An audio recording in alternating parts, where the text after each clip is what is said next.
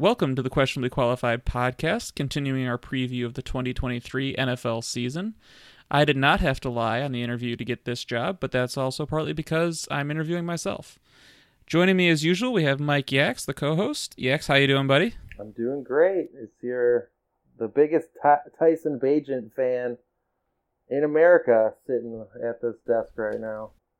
Yeah, there's been some some big news in the NFL today, and and I think we should we should start there because I don't know if there's going to be something more consequential this season than some of the quarterback movement that we've seen in Chicago and Arizona. Yeah, it's August 28th, so rosters have to be finalized by Tuesday the 29th tomorrow. So we've been seeing some um, curious movement in the cuts department by the aforementioned teams with Chicago ties. Yes, so the uh, the Chicago Bears cut PJ Walker, folk yeah. hero of the Carolina Panthers, a couple years back. Mm-hmm. and, and that leaves the uh, the roster behind Justin Fields looking interesting. Very good.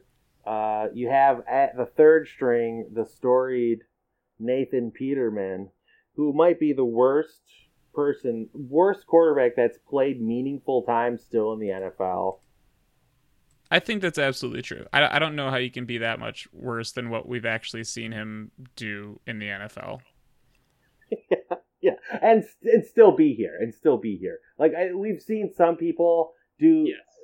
there's the the kid from James Madison might still be around. I can't remember his name. Ben DiNucci. Uh, and I, if he gets cut, then yes, then it's definitely Peterman, and it still might be even with DiNucci, who was a disaster.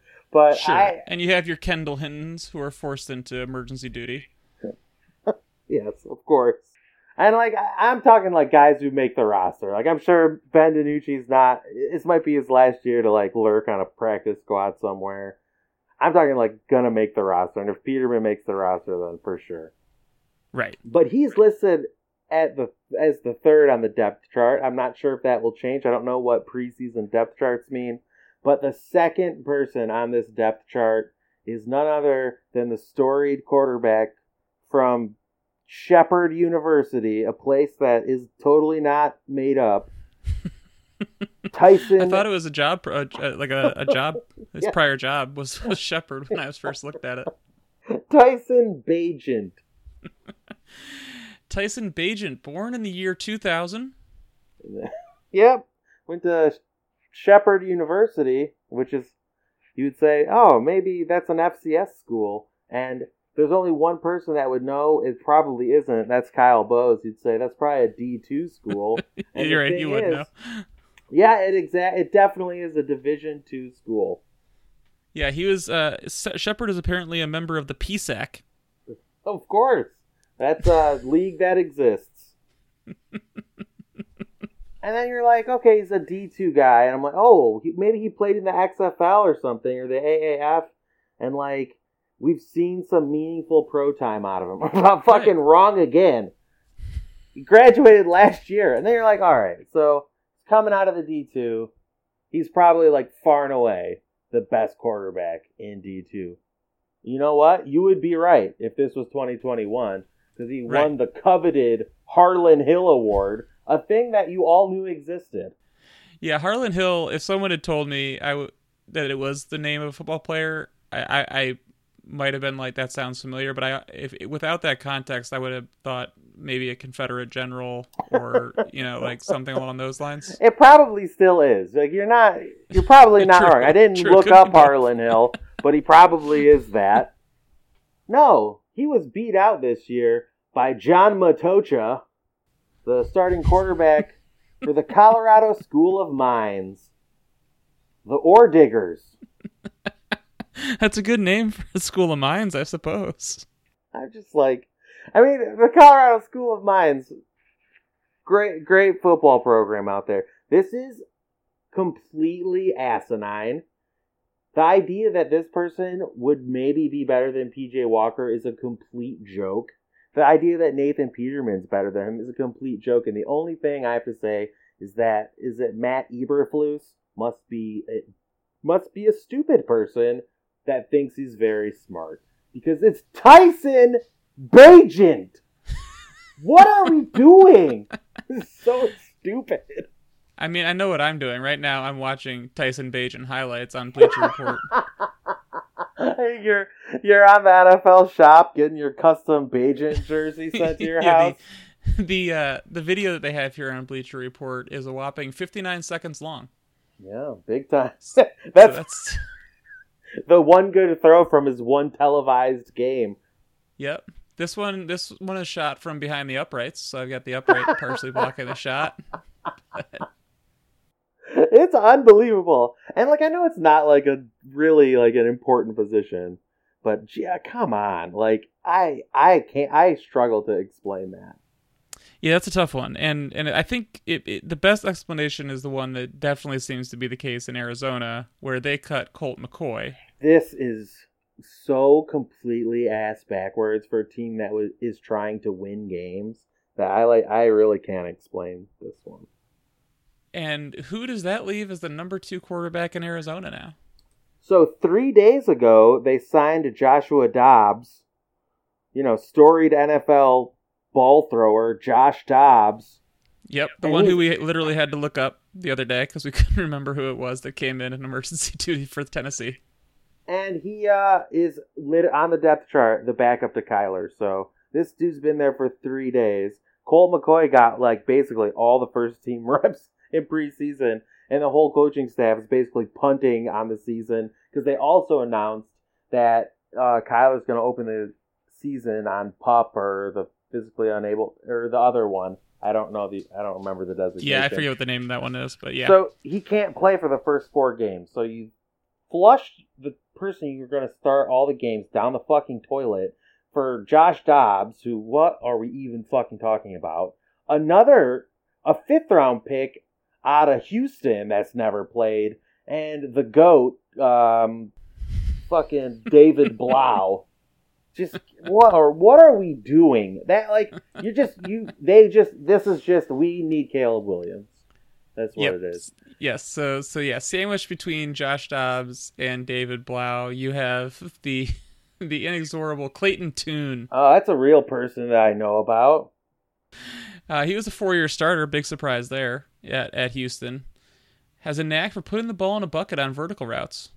He has thrown 30 interceptions over the last three seasons, 35 games, and also needs to tighten up his ball security habits when pass rushers get near him. So, ooh, it gets it gets even better. Uh, I would say shades of John Navarre. Lack of true athleticism shows up on the move. A tight-hipped mover with heavy feet.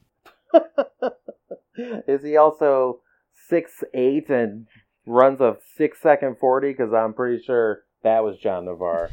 Tragically, he's a little more normal size than that. An, an Arizona favorite. He was also a Cardinal He sure was. Mm. He sure was. from the University of Michigan. I remember him well. Yeah. So I think I think it's pretty clear that both these teams are in the if it doesn't work out with our our you know presumed starting quarterback, then we're punting on the season. Yeah, I mean, I it, mu- it must be that, but it's like, it, yeah, I guess it makes sense for the Cardinals because the regime currently there didn't draft Kyler, but it's also like kind of like a v- huge bummer. Because I so Yes. badly want Kyler to be good, and I think Cliff Kingsbury was an aloof fucking weirdo, and like after people figured out his offense, he didn't really do anything, and the front office didn't really do anything. I don't know, man. Wild Yeah. times. So that's that's where the teams that my wife and I support sit coming into the season. So that should be a lot of fun. The Lions are really are really leading the way for the three of us there. Forward down the field, baby. I think we also established that the Cardinals GM is dumb as rocks, right? Didn't he tamper to get the Yes. coach from Philly? We established that. So it makes sense to me that somebody that that like literally the only two things he has done since becoming GM is have a third round pick swap with the Eagles, which essentially was a second for a, a third because they Right. were at the bottom and you were at the top. and then he cut your starting quarterback for the first four weeks of this season. Right. So this guy is a fucking idiot. I mean, or I mean, it just it just sucks when you're like so blat Like this team is gonna be just a disaster to watch. Like no one's gonna want to watch them. Tell Cat I'm I'm grieving for the, the lost season because this is gonna be Yes. very, like this is gonna be like watching like 2008 era Lions. Like no hope. Everything is a, a monstrosity, and you don't know if any of the coaches you have are any good. You don't know if like many of the players you have are any good. like what do they have to look forward to? Like Budda Baker will be out the building before they're even close to being good. So the, the franchise in total disarray. I mean, anyways, it's it's you know it's Colt McCoy. Like we shouldn't be over over sad about losing Colt McCoy, but it's just like to put Yeah. your franchise in such a rudderless position. It's just it's inexcusable to me. Like that's just insane. I think. It sends a rough message to the rest of the team. I would say it's safe to say that. Yeah, I think so. Yeah. All right, well that's that's our big our big update in terms of roster news around the league. Uh, today's episode we'll be covering the NFC East, so we might spend some more time on the incredible Bears QB situation when we get to the NFC North. But for tonight, we'll be doing the NFC East. I was able to find a beer to to represent it, which isn't too surprising. I thought we were doing the I'm AFC Texas. North. Is that wrong? Okay, so change of plans. We're going with the AFC North for today's episode, and we will start with last year's Pittsburgh Steelers. I think that's a good starting point because I think they came into last season with probably the lowest expectations of the teams in this division, and I think kind of in normal Steelers fashion, they exceeded them and managed to finish above 500. What are your thoughts coming into the season in terms of where you, what, what do you think the ceiling is for this team? Because I think that's the most interesting bit to, to try to figure out. Um, yeah, I'm not like, yeah, I don't, I don't think it's very high, right? Like, uh, you know, unless they can become more dynamic on offense, which I really, I don't see how they do unless you know Pickett takes a big step in the off season. But uh, Yeah, I think that's a good point because I think that that's sort of the the only downside of maximizing your your talent for a given year is that that that doesn't leave as much room above that to to improve. And so I think you ran into that a little bit coming into this season where let's say you get, you know, a step forward from Pickett, which would make sense because he was a rookie last year. But their offense last year finished 18th in DVOA. Their defense finished 12th, and they had a lot of games lost from TJ Watt, which is obviously not going to help. Their offensive line finished kind of middling in most metrics, and perhaps most importantly, they were the healthiest team in the league in terms of adjusted games lost. So that bit you're probably going to have some regression on. And they didn't make, I don't think they made the kind of changes you would want to see on the offensive side of the ball if you were really hoping for a total turnaround. Yeah, like you don't see any kind of big skill position splash that you kind of want to see. Because, you know, I mean, I think Jaylen Warren looked really good. I think, um, you know, you, you want the other kid, uh, Najee Harris, to Mhm. look a little bit better. So, and I think they had a lot of difficulty on the offensive line, like creating that kind of running lane. So they did address Yep. that in the draft.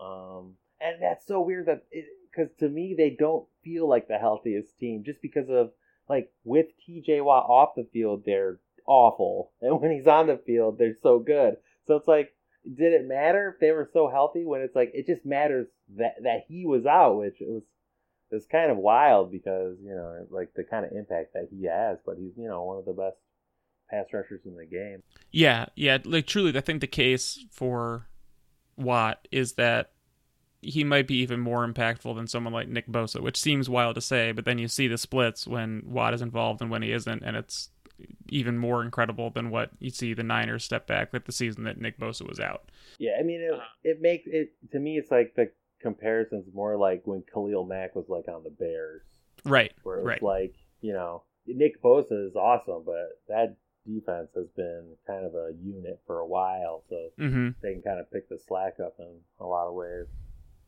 Yep, exactly.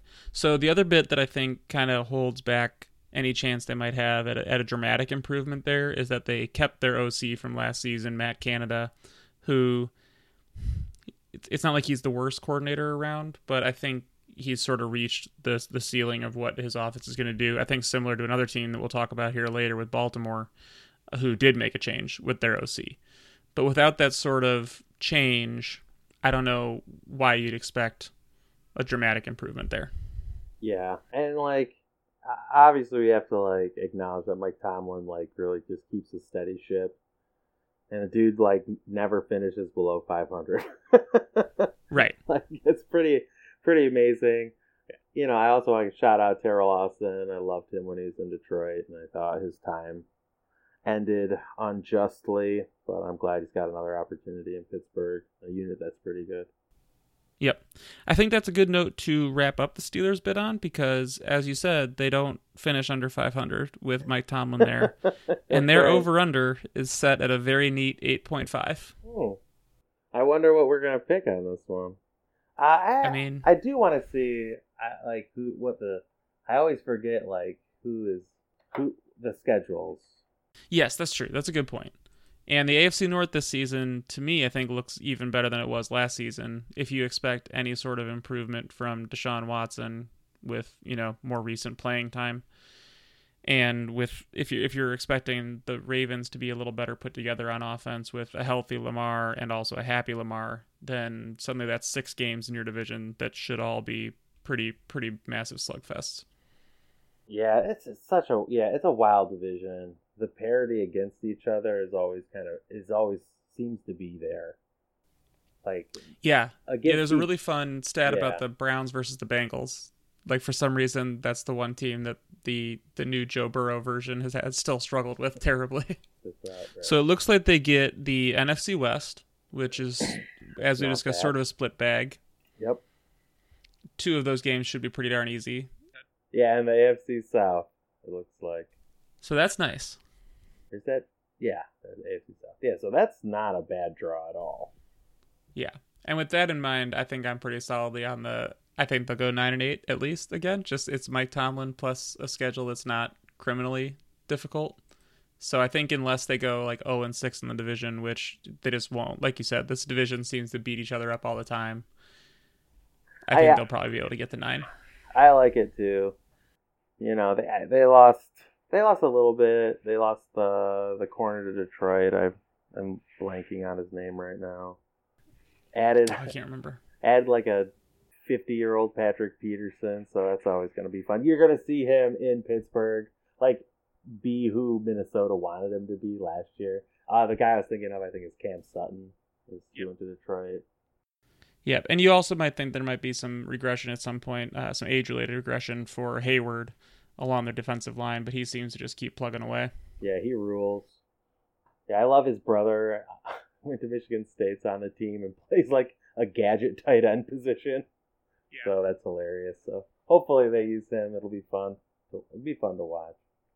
Yeah, absolutely. All right, so we're both over on the Steelers. Uh, let's go ahead and move along. Let's do the Cleveland Browns next because I think they probably have the highest variance in the division and almost all of that is tied to the play of Deshaun Watson, who nobody really wants to talk about for good reason. And if we're just going to talk about it from a football standpoint, I think the place that I would start is they started two quarterbacks last season. One of them was Jacoby Brissett, and one of them was Deshaun Watson. And for one of their tenures, they were a top five offense by DVOA. And for one of their tenures, they were one of the worst passing games in the NFL and if you had told me that before the season started, I, I definitely would have thought that Brissett. I would have picked the way it went because this guy is a fucking bum. Let's. God. No, I mean I obviously wouldn't have, but once Watson took over, their offense really nosedived, and their defense certainly wasn't good enough to hold them in it. So that's the biggest question, obviously, coming into the season: is does Deshaun Watson, with recent playing time, raise their offense to the levels that it seems like it should be at with a good offensive line, with Nick Chubb, with Amari Cooper, with David Njoku. You think with that plus a good coach, we have a, a, head coach there who calls plays and who has gotten pretty good performances out of some not entirely inspiring quarterbacks. And I don't include Brissett in that. I actually think yeah, Brissett's pretty solid. yeah. But he's had some some not great quarterbacks there, and he's gotten good offenses out of them. So you'd think that the ceiling would be really high for this team if they got a version of Watson that we saw back before any of this happened. Yeah, I mean, we spent a fair amount of time kind of in this region, just like culturally in the Midwest. I don't feel like you could be this much of a fucking scumbag.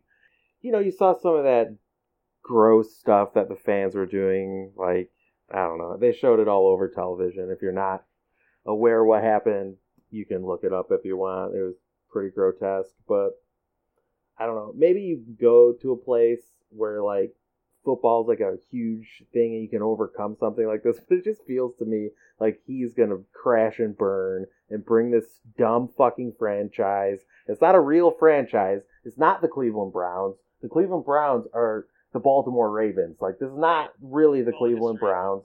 This is some pretend dog shit organization that's going to crater under like the pressure of bringing this just ridiculous person and paying him the most money that any quarterback all guaranteed. paid, all guaranteed.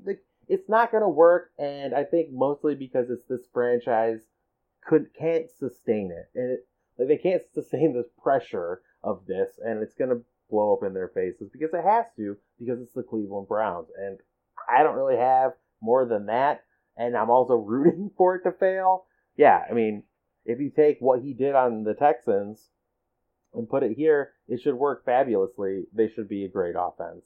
But he looked like garbage last year, and I I don't know. I guess I'm yeah. rooting for him to still look like garbage.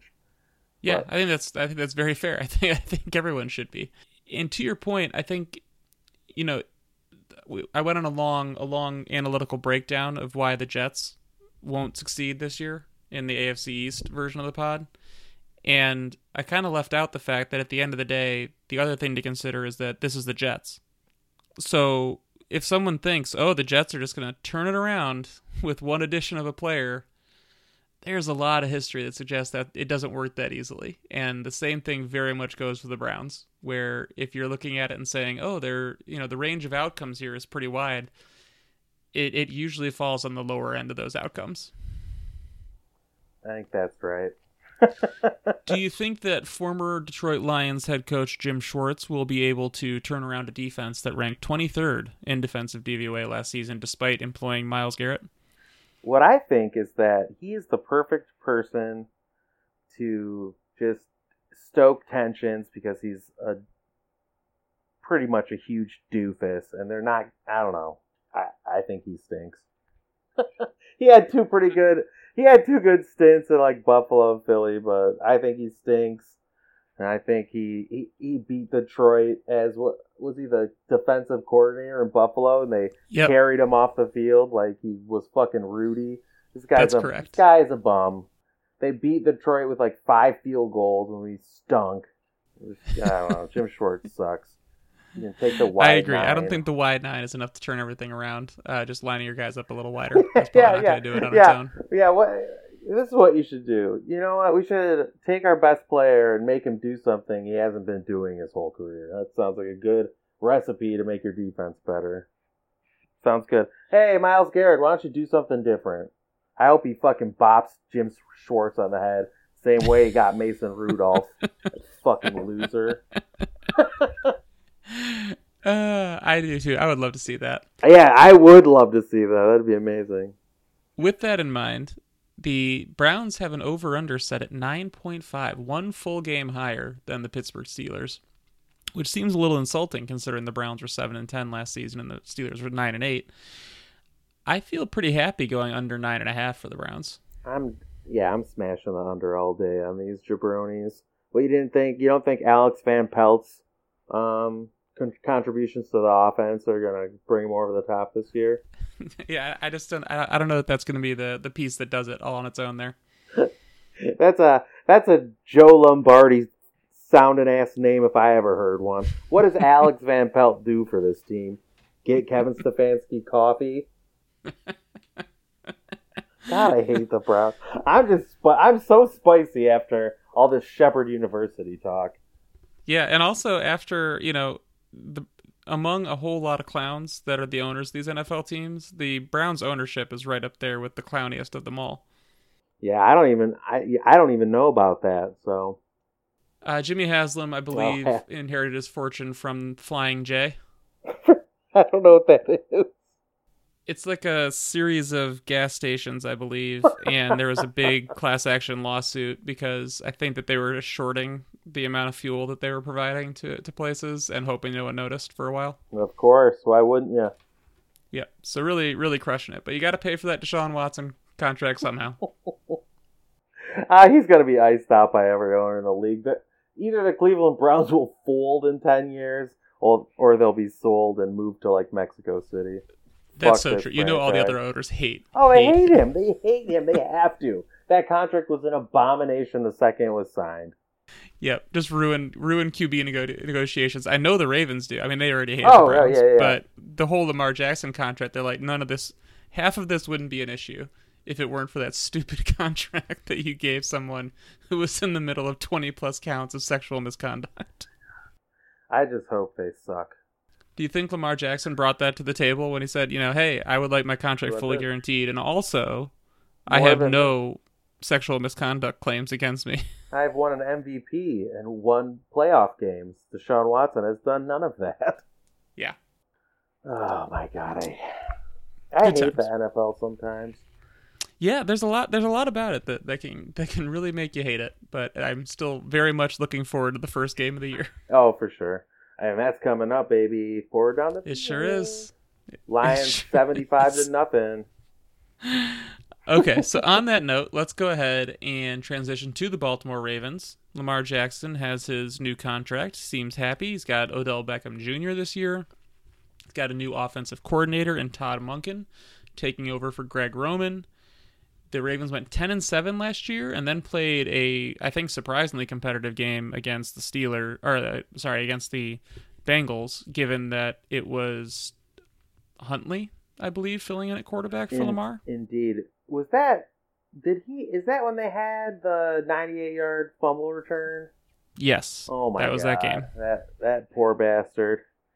Yep. So they almost knocked off the Bengals in the division round. Pretty impressive. Uh, so last season they finished ten and seven. They finished seventh in total DVOA, seventh on defense, third on special teams, where Justin Tucker just keeps just keeps being the goatiest kicker there is. And they somehow finished 12th on offense despite the games that Lamar Jackson missed. So, with that in mind, and with the fact that they knew, have a new offensive coordinator in place, what reasons do we have to think that the Ravens would take a step back from last season? Because I think looking at that on its face, you would say, "Wow, they were 10 and 7 last year. If they get a healthy Lamar season, this team should be at least 12 wins or something like that." Yeah, and they added like if Odell Beckham Jr. is healthy and like Zay Flowers, everyone is saying that he's like the real deal. He was a wide receiver they drafted, and like that kind of takes care of a historically thin position group they've had. Yeah, I th- I mean honestly, I do think they will be better. I'm not sold on uh, Todd Monken. Like I'm, so- come on, like when you think about like what you want to do with that offense and you think about his body of work, I just don't understand why you would like if you want to grab somebody that coached at Georgia University the last 3 seasons, like the offensive coordinator doesn't like stick out to you. and like thinking about like what he wanted to draw for Stetson Bennett the fourth and what like Lamar kind of wants to do, you would think they would go somewhere else, like someone that's more kind of forward thinking and how they run the offense, especially with such a dynamic player like Lamar. But I just I don't know if Todd Monken is that. Like the last time he was in the NFL, he's with Freddie Kitchens and the Browns, and like That's that's a tough look. yeah, that that wasn't a that wasn't like the greatest thing you've ever seen. Like Freddie Kitchens, didn't he call plays some of the time too? Like I don't know, dude. I, I it was a kind of a head scratcher for me to look, looking at that, but I don't know. Maybe Harbaugh's are all like megalomaniacs, maybe. you like can't have somebody that's like I don't know too cool uh, or something. I don't know. Yeah, I think so. That's a good point. I think I think the case that you would make if you thought they were going to take a step back is Monken ends up being different, but not better than Greg Roman. your offense looks good coming into the season, but Beckham Jr. can't stay healthy. Rashod Bateman can't stay healthy again. You're down to just Zay Flowers and Mark Andrews catching passes, and there's just not that much of a difference from the last couple seasons that we've seen out of their offense. Even with that in mind, I know they've had some secondary injuries, but their defense, once they added Roquan Smith from my Bears last season, really took a step up. And I kind of feel like they're going to be right there again this season. Yeah, I think that is probably true. Like they kind of, I mean, I think Justin Houston was okay for them. They lost him and Calais Campbell, but they got the they got like eight games of Jadeveon Clowney that maybe will be good for them. So I don't know. Yeah, I think they've been good so long on defense that I'm not. I'm like, yeah.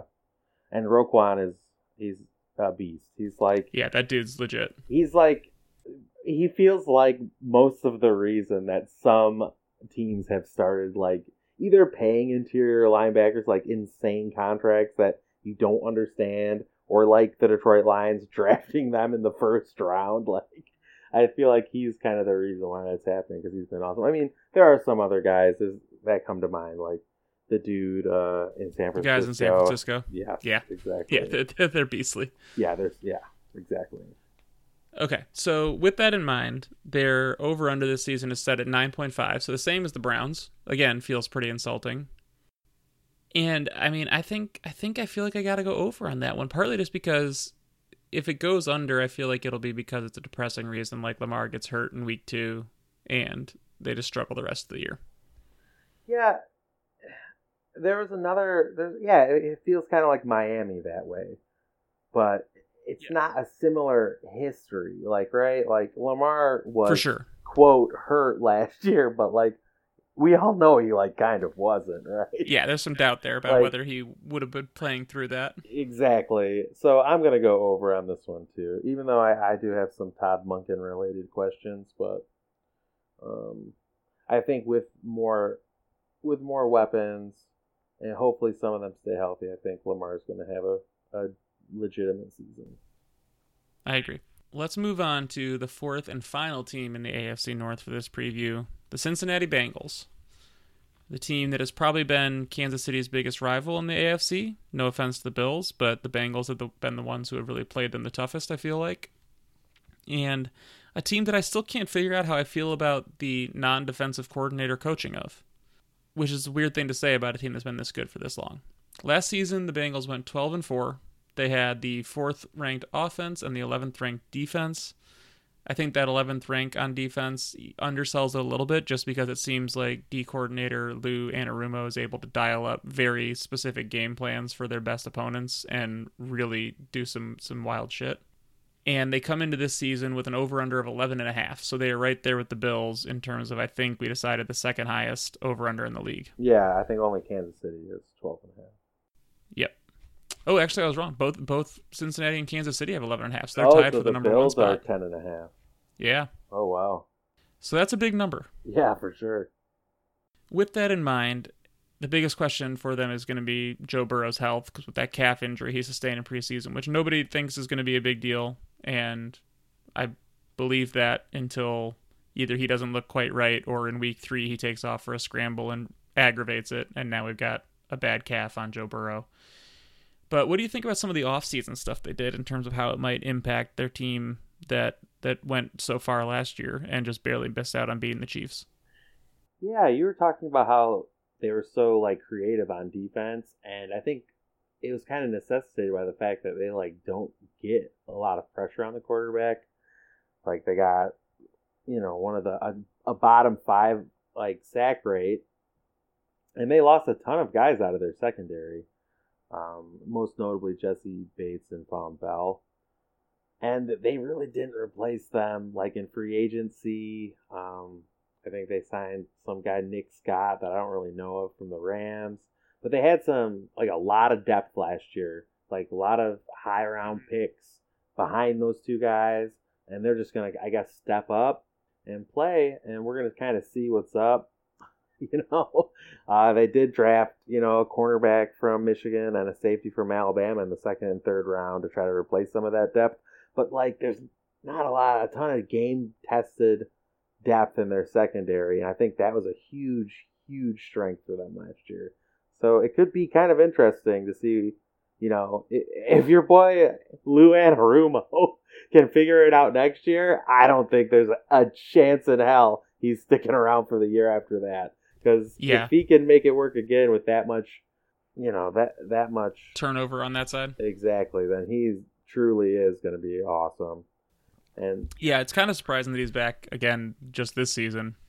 But yeah, to your point, I mean, their best pass rusher is Trey Hendrickson, who is a solid player.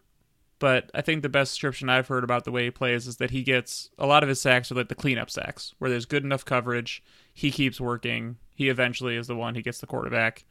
He's not one of those true physical freaks who's just, you know, sidestepping your tackle and taking your quarterback down in the first two seconds of a play. And they did try to like draft a kid out of Clemson, this uh, I think Myles Murphy. And I was like, oh man, let's see. You know, they they have such low pressure rate last year. Like, let's see like where he's looking at the depth chart. And I've said before, like you don't ever know. Preseason depth charts are kind of bullshit. This kid Sure. is like third on the depth chart at his position. I'm like, it's a first round pick that's like buried that far on the depth chart for a team that doesn't really get pressure. I'm like, oh damn, like what's going on? Yeah, yeah, that's a that's a that's a bad bad loss of draft capital there. Yeah, and they did lose, you know, their perennial tight end Hayden Hurst, but I mean, it doesn't does it really matter with the other guys that got catching the ball? Probably not. Right. Yeah, so I think that's a good point that you know the offense can only be so bad. If Burrow's healthy, then this offense is going to be really really good again. Their schedule won't be too bad based on the the other conferences they've or the other divisions they've drawn, but they do have to play the first place schedule, which makes things a little bit trickier. And to me, that's enough that I'm tempted to go under on them because 11 and a half is a big number and you know they only made only in in heavy quotes there made it to 12 and 4 last season so between those losses on defense and then maybe maybe Burrow misses a game or just isn't quite himself for a game or two. And I feel like that could be enough to drop him down to 11 and 5 or or, or sorry. Ah still still went back to the old 16 game math drop him down to 11 and 6 or 10 and 7 Yeah, and I think we see a lot of like, you know, I've been scratching my head at what some teams have done, but you kind of look at, you know, this division and it's like there's not really an outlier of people that like did so little to get bad. I mean, unless you take into account like I think the Browns didn't really do anything to kind of they're just banking on Watson being better essentially. Mm-hmm. But the other, you know, and then this team maybe got a little bit worse, and the other two teams got better. So I'm inclined to kind of agree with you that like And if that's the case, then we're talking about a small step back, a record of 11 and 6 or 10 and 7, and still a team that I very much do not look forward to playing in the playoffs. yeah, I guess uh, now I'm like can get better? Not really. No, they're they're just counting on development in a second year from a QB, Yeah. which, like I said, I mean, yeah. you do expect some if they're not being coached by Joe Judge and Matt Patricia on that side of the ball. oh, poor Mac had such a sophomore slump, man. It, none of it was his fault. Yeah, that or that or Joe Lombardi. Those are the ones that can really really depress your your development there. Ah, these guys still all still have jobs. Did we? Oh, we haven't done the NFC East yet, but that storyline. Oh my god. Yeah, yeah, that'll be a fun That'll one when we get to it. hilarious. I'm gonna go off. I think I'll do the Eagles the whole time. I mean, seriously that's- though, we could do that. Yeah. That I mean that that storyline with Matt Patricia and Darius Slay at the same spot again is an absolute is absolute nonsense. But uh, I think that I'm uh uh, uh man, yeah, I'm gonna go. Uh, I want to be I different. can't decide based on their schedule. I'm their going- schedule is yeah, throwing me for a loop. it's just because of like this division. This division is insane. Like you never know. Like, like if they go three and three in division, like it's gonna be a really rough time for them to get to that twelve wins. Right? Let's say if they go four and two, it's still kind of like you're taking two losses. Uh, I don't know. I I like them to. No, I. Oh, And this brings up, I think, my favorite point about the parity in the division, which you've talked about, is that for some reason the Bengals have struggled mightily with the Browns since Joe Burrow arrived, which doesn't make any sense as they've ascended with him. But I believe that Burrow's first season was 2020. Yeah, They they, lose both games to the Browns. and they kind of stunk that year, to be fair. Yep. But then they play them again the next season and lose both games to the oh Browns. Oh, my gosh, that's. And last season they split with the Browns. They got absolutely trounced by them early in the season, 32 to 13, that's the uh, that's it. and then picked up a December win over them 23 to 10. So I just it don't I just don't know. It's such a weird that's one of the weirder ones to me of like the the random rivalries that has a strange outcome. yeah, that's the Jacoby Brissett difference there. there you go. That makes sense. It, actually, you know what? This one does remind me. Of, this reminds me of the Dolphins being the team that would randomly beat the Patriots year after year. Yeah, yeah, and I'm like, I'm trying to like, they did so. A reason for them to be better is they did add Orlando Brown from Kansas City, um, and he's like an amazing tackle. So that like, you know, just making that offensive line a little bit better. That's something that that could help them. But yeah, but it's when you look at offense, like where they don't really have that much. Like how much better can they be on offense? like you know, uh, probably not that much. And it's his right calf, and like that's a lot of push off. So I'm going under. I'm gonna take under. It's uh, boring when we pick all the same though. So I was tempted to Yeah. go over. I Yeah. just put me in for over. Put me in for over. okay. Whatever. Okay. Just, to- just to I mean- make it more fun.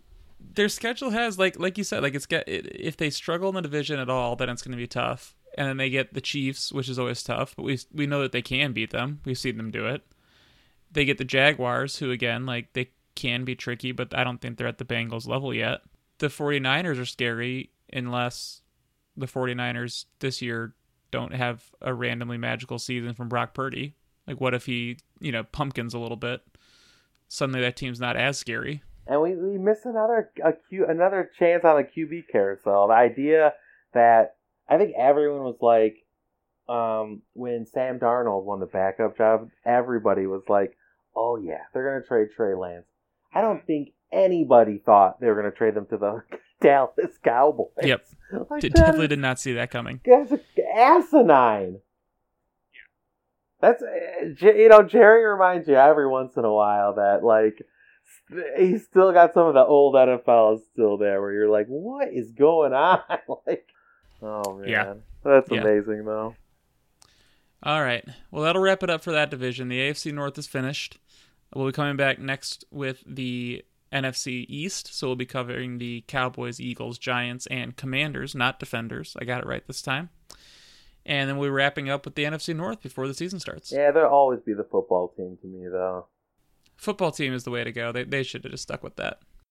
All right. Well, thanks very much for joining me, Yaxie, and have a good rest of the week. You too.